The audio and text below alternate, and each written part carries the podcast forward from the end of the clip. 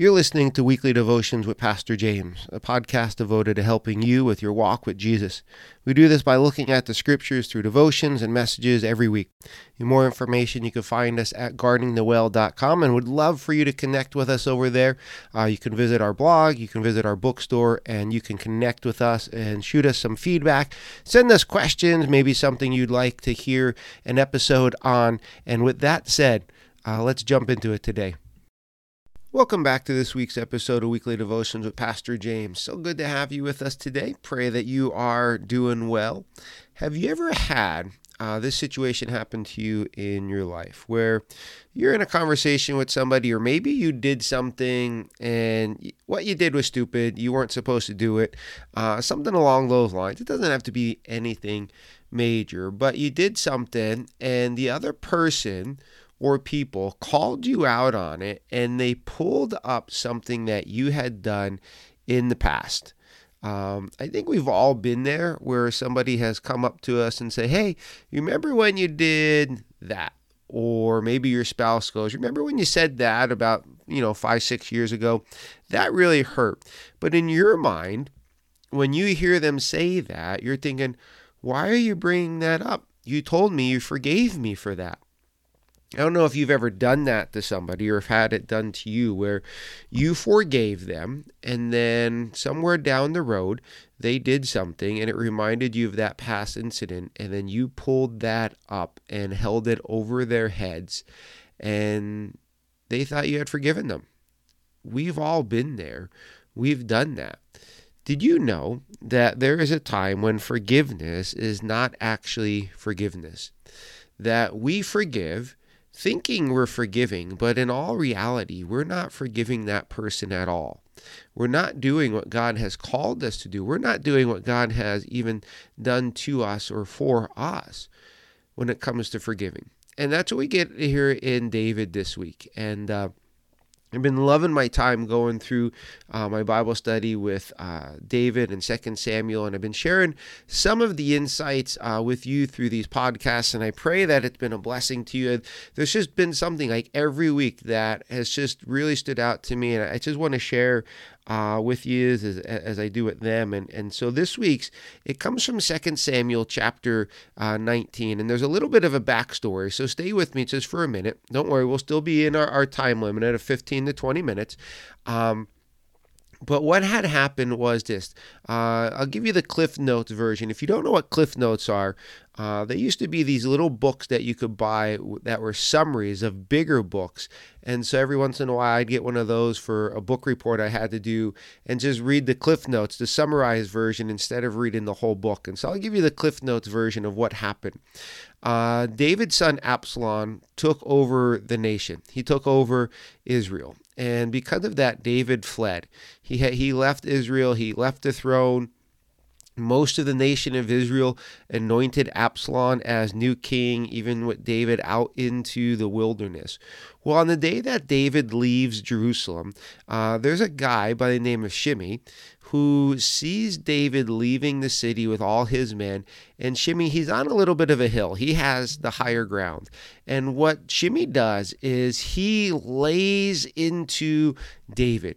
He is cursing at him, he is yelling at him, calling him all sorts of names, telling David that you're a bloodthirsty man, blood is on your hand, God is repaying you for everything that you did to Saul just laying into him. I don't know if you've ever had anybody lay into you like this. I have. But he was just laying into David. And one of David's men goes, Do you want me to go cut off his head? And David goes, No, you don't have to do this. Maybe this is what God wants. Maybe God wants him to be cursing me this day. And so we'll just let it go this day. Well, fast forward a little bit of time, not, not too much, maybe a couple weeks, a month or so, whatever the case may be everything with Absalom is taken care of. Absalom actually dies in battle, and the nation of Israel goes, Well, we'll bring David back as our king. And so that word gets to David. And so David starts his trek back to Jerusalem, to uh, the king's palace, the throne, if you would. And as David is getting ready to get over the Jordan River, uh, everybody is coming to welcome David back, to see the king cross back over the Jordan and come back into the land and all this great stuff. And what we read in uh, 2 Samuel chapter 9 is that Shimei, the same guy, comes running up to David. He's the first person to welcome David. And Shimei falls flat down on his face in front of David. And he just starts you know, humbling himself before the king, going, Will you forgive me? You know, I sinned against you that day when I was cursing you. What happened was Shimei realized that David was back as king, and there's a good chance that David was going to settle affairs and put Shimei to death. And so Shimei's like, I, I don't want that to happen. None of us would. And so he, he just runs and humbles himself and falls before David, seeks forgiveness of the king. And it's an incredible sign of true repentance, which could be another episode. But um, he, he's just asking for forgiveness. And David says something to him in 2 Samuel chapter 19. Verse 23, we read this. So the king said to Shimei, You shall not die. And the king promised him on oath. And so we see a tremendous act of grace, of mercy from David, that he doesn't put Shimei to death because of the sin that he had committed. He sees the humility, he sees the repentance, he sees him asking for forgiveness. And so David on that day goes, I'm not going to put you to death. And so if we ended there, we would think that David has just forgiven Shimei that he's forgiven him, that everything is well.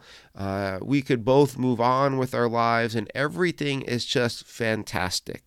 Have you been there? Where you've done something stupid, maybe it's been something that is sinful, maybe you said something and you're like, oh man, why did I say that?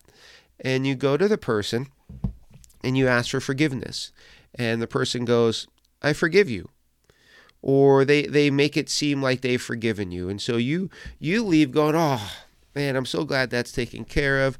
Uh, they forgave me. We can we can move on and we, we don't have to worry about that incident. We don't have to worry about anything like that. Well the story doesn't end there with with david. And to finish this story we actually have to go to 1 kings chapter 2 and in 1 Kings chapter 2, David is actually on his deathbed. He's sick, he's dying. He knows he's not going to live much longer. He knows he's going to see the Lord very, very soon. And Solomon is going to be the next king. And so, in this section of uh, 1 Kings chapter 2, what David is doing is he's just having that transitional meeting with his son Solomon, going, you know what, you're going to be king, but you need to know this, you need to know that, you need to remember this person, and you need to take care of that person. Those types of instructions. And we read this in second, uh, excuse me, First Kings chapter two, verses eight and nine. We read this, and so this is David speaking to Solomon. He goes, and remember, you have with you Shimei, son of Gera, the Benjamite from Bahurim, who called down bitter curses on me the day I went to Mahanaim. When he came down to meet me at the Jordan, I swore to him by the Lord, I will not put you to death by the sword. And so, what David is doing, he's telling Solomon about the story that we just saw in uh, 2 Samuel chapter 19. He's going, Hey, this happened to me. But David continues, verse 9. He goes, But now do not consider him innocent. You are a man of wisdom. You will know what to do to him bring his gray head down to the grave in blood. So what does David just do there? He goes, Solomon, you know what uh, Shimei did to me, and I promised that I would not kill him, but you're going to be the next king, and I never promised him that you wouldn't kill him. And so I want you to bring his gray hair down to the grave in blood. And that is what actually happens. Long story short, Solomon puts uh, Shimei uh, on house arrest for the most part. He wasn't allowed to leave the city for any reason. Shimei left the, the city for uh, just a, a strange reason, and Solomon put him to death. And so David encourages his son to punish Shimei for the th- act that he did against David. So, my question there to you is this did David actually forgive Shimei? The answer to that is no. David didn't forgive him. He made it seem like he forgave David, but he kept that event, he kept those words in his back pocket to pull up sometime later in his life to hang over Shimei. You and I, we do that. We forgive somebody or make it look like we forgive them. But then when they do something else down the road, we immediately go, you know, it's just like you did, you know, five years ago when, when you did this and you said that. And we start bringing back to mind the emotions and the pain and the actions of the other person and we hang it over their head. Spouses do this all the time with each other. Um, I've been married just over 20 years. I've been uh, pastoring for over a decade, and I've seen this in marriages and just talking to marriage couples where they'll just, you know, you did this 10 years ago, you did this two years ago, and there's not a forgiveness we're holding on to all of those things to use as a trump card, if you would, to better an argument that we have. That's not forgiveness. That's not forgiveness at all. God calls us to forgive others the way that He has forgiven us. Paul tells us in Ephesians chapter 4, verse 32, he says, Be kind and compassionate to one another, one another, forgiving each other, just as in Christ God forgave you. And so, you and I, we need to forgive the people in our lives the way that God has forgiven us. Well, how has God forgiven us? Well, it's simple He's forgiven you, He has let that all go. He doesn't hold your sin over your head. That once you come to the Lord and truly repent of your sin, truly seek His forgiveness, God forgives you. Now, we always say forgive and forget, and honestly, we're not going to forget. God doesn't forget our sin because God knows everything. If He forgot something, then He wouldn't know everything. And so God doesn't forget your sin. He chooses not to bring it up and hold it over your head once He has forgiven you of it. Paul even tells us in Romans chapter 4, verse 8, and he, he's quoting back from Psalm 32, verses 1 to 2. But Paul tells us this in Romans 4 8. He says, Blessed is the man whose sin the Lord will never count against him. And what we, what we read there is this that in Christ, when God forgives you, he's not going to bring that sin back up over your head and go, Hey, remember 30 years ago when uh, you used my name in vain? I know you apologize and you sought forgiveness, and I forgave you in the moment, but I've changed my mind. I'm gonna I'm gonna hold that over your head right now.